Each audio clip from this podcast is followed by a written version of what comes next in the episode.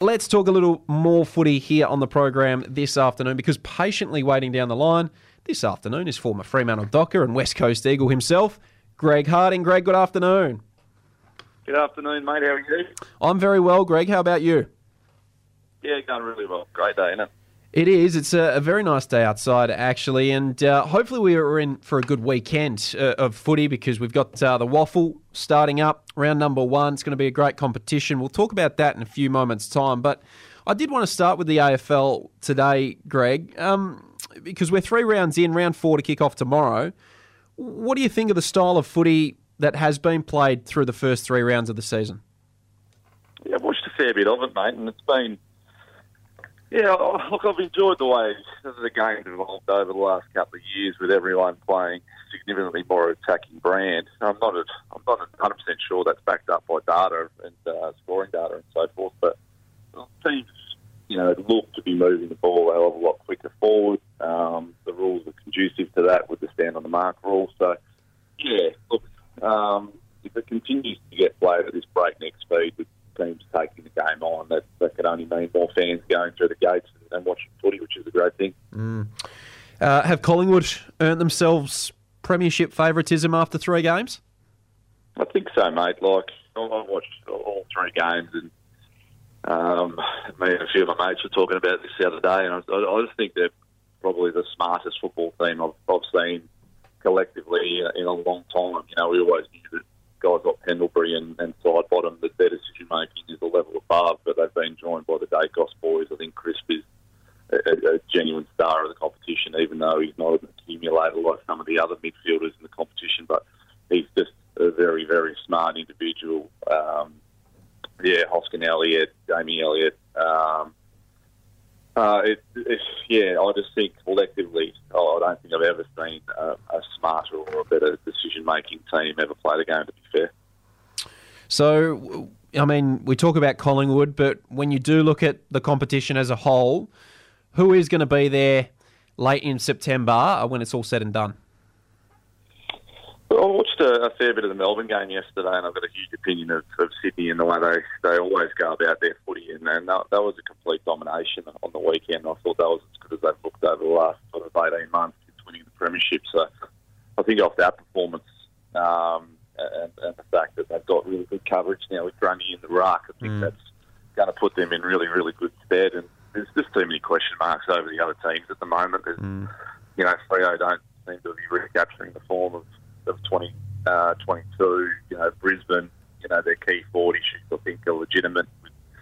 Probably Daniher and Hipwood being highly overrated for, for a fair period of time. Why, why are they uh, overrated? Why, why can't they seem to play consistent footy?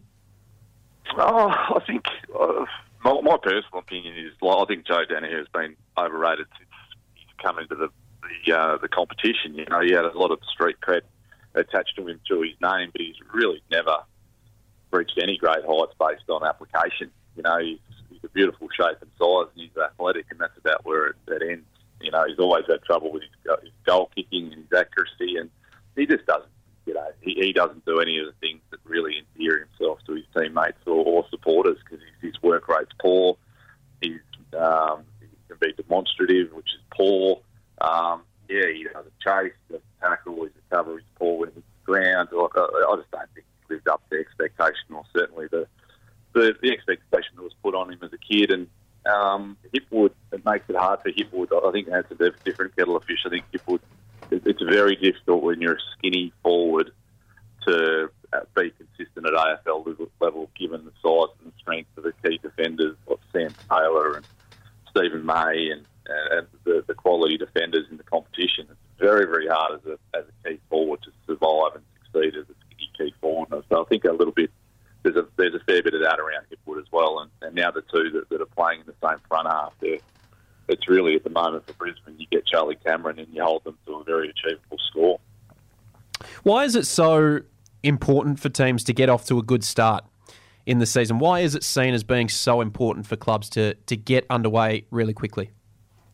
Oh, it's belief. Yeah, there's, it's no doubt it's belief, and you, you just never know what's going to happen in a season. So I think there's two things. So if you can get away and spend three, four months, you know, um, drilling your game style and how you're going to play. And then if you come out in the first two or three weeks and that fails, it's almost like there's just that subconscious lack of belief that creeps in that this is the way to go for coaches and for players. So you come out this week, like Swan Districts have got a new coach. One of my best mates is coaching them in Andrew Bruin and he's got his own take on how you play the game. So to come out and put four to five months behind you where you've been working your bum off and then put that into a game and come away from a victory, that just grows belief and, and leads into round two and three. And then secondary to that, if you don't get away to a good start like, like we've seen with Geelong, and then, you know, they've got an ageing list and who knows, Danger or, um, or Hawkins and Cameron have little hamstring injuries or whatever, then all of a sudden you're zero and three and then you're pouring, trying to get back into the season with, with injuries um, you know, affecting your best 22. So I think that's it's a it's a two pronged attack. You need to build belief with wins early, and if you don't, and then you cop injuries um, or cop the wrong teams at the wrong time, it can quickly snowball on you and get pretty gnarly. You mentioned Geelong. How big is the Joel Selwood piece of this? Uh, obviously, retiring at the end of last season. Do you feel they've missed him, you know, significantly? And yeah, I think it's enormous, mate. I think um, I've always been a huge believer in coaching a little bit overrated. Ninety-five percent of your success comes from um, the quality of your on-field leadership. Um, and you know, you talk about the, the era that Hawthorn went through, but Hawthorn had Hodge, Lewis, you know, these sorts of players, these, these high-quality, top-end leadership talent, and very good players as well. And players follow yes, they follow coaches to a point, but they follow their mates around them. And I've got no doubt that Hodge to that system at Hawthorn was significantly more important than what Clarkson would have been. Um, and I think you can back that up. You know, once they lose that leadership after Clark's, you know, golden era, for Hawthorn really battled to finish outside the bottom four with significantly less talent and significantly less leadership. And I think Geelong, yeah, there's no doubt there's a portion of their start of the season there's a little bit of, uh, that would be around their preparation and um, probably they're not quite as hungry as what they were in previous years, but there's a significant portion of their start of the season comes down to taking out the quality of a Selwood out of that system and, and not being there to drive on field standards the way he always did and to lead by example. Uh, leaders are so important. I even feel that Brisbane still miss Luke Hodge to this day. They don't have a, a player like a, a Luke Hodge in their ranks, and uh, they just haven't quite been able to get there. Geelong, it'll be interesting to see whether they can bounce back or not, but an 0 3 start to the season for the reigning premiers, uh, it's going to be really hard to bounce back from. Uh, we're speaking to Greg Harding here on Sports Drive this afternoon. Greg, um, what have you seen from the two WA teams? Both sit at one and two. Uh, high expectations for Freo coming into the season. It was the opposite for West Coast. So, where are these two clubs at? Um, yeah, well, Freo are in a, a really tricky spot now, in my opinion. Um, I think their their defence is is simply outstanding. Um, you know, the way they defend behind the ball is incredibly strong, and that will always give them a chance to win. But unless they find, you know, consistent avenues to goal and a, a consistent ability to kick upwards of 13 goals, they're going to struggle, in my opinion, Um, because, yeah, like their, their midfield is arguably uh, the equal, or it's, developing into a very, very good midfield on the back of Serong and Brayshaw and, and their ruck division. Um, but when you come up against the Melbournes of the world that are going to have just as many inside 50s as you, but then they have the quality behind the football is what they, they have, and then the strength ahead of the football um, to, to, kick a score of over 15 goals most games. Um, Freo are going to battle with that unless they can find a way to, to kick a score. Um, mm. um, and West Coast, I think, yeah, like they really do, in my opinion. You know, and it's going to be forced upon them now, mate, with the injuries that they have. Is they just have to go through a hell of a lot of pain to rebuild their list. You know, Nick looks like he's in the last sort of five to ten games of his career and not going to be ready even until after halfway. Shuey, you know, has significant hamstring history and, and consistent issues. So one of the stars of their team and the game are out. Cripps is aging and you know coming on into a broken leg. Yeah, it's just going to be that really horrible little period where you have to go to kids that aren't ready um, and go through significant pain getting 40 to 50 games into good quality kids like Ginbey is and like Elijah Hewett is. But very rarely do those kids produce consistent efforts that are good enough to win games of AFL footy. All right. Well, uh, round four kicks off tomorrow. Brisbane taking on the Pies. That's going to be a good game. Uh, do you have a tip for that one? What was it? That one, Brisbane Pies. Yep. Up at the Gabba. Yes. Yeah, I think it's uh, it's almost getting to the point for Brisbane. They yeah they really have to you know have a bit of a line in the sand sort of performance, don't they? So yeah, look on, on form you couldn't go past um, you couldn't go past Collingwood, but Brisbane up there, you know, people have been challenged in the media. I think Fagan's a pretty good pretty good coach and does a pretty good job. So I think he rallied the troops. And yeah, I, I, I, wouldn't be surprised if Brisbane came out and, and won that game. And the WAFL season kicks off over Easter weekend, kicks off on Friday. Three big games. We have uh, two here on Sport FM to look forward to Peel Thunder and East Fremantle, and then Perth and Subiaco. Um, yeah, are you looking forward to the WAFL season?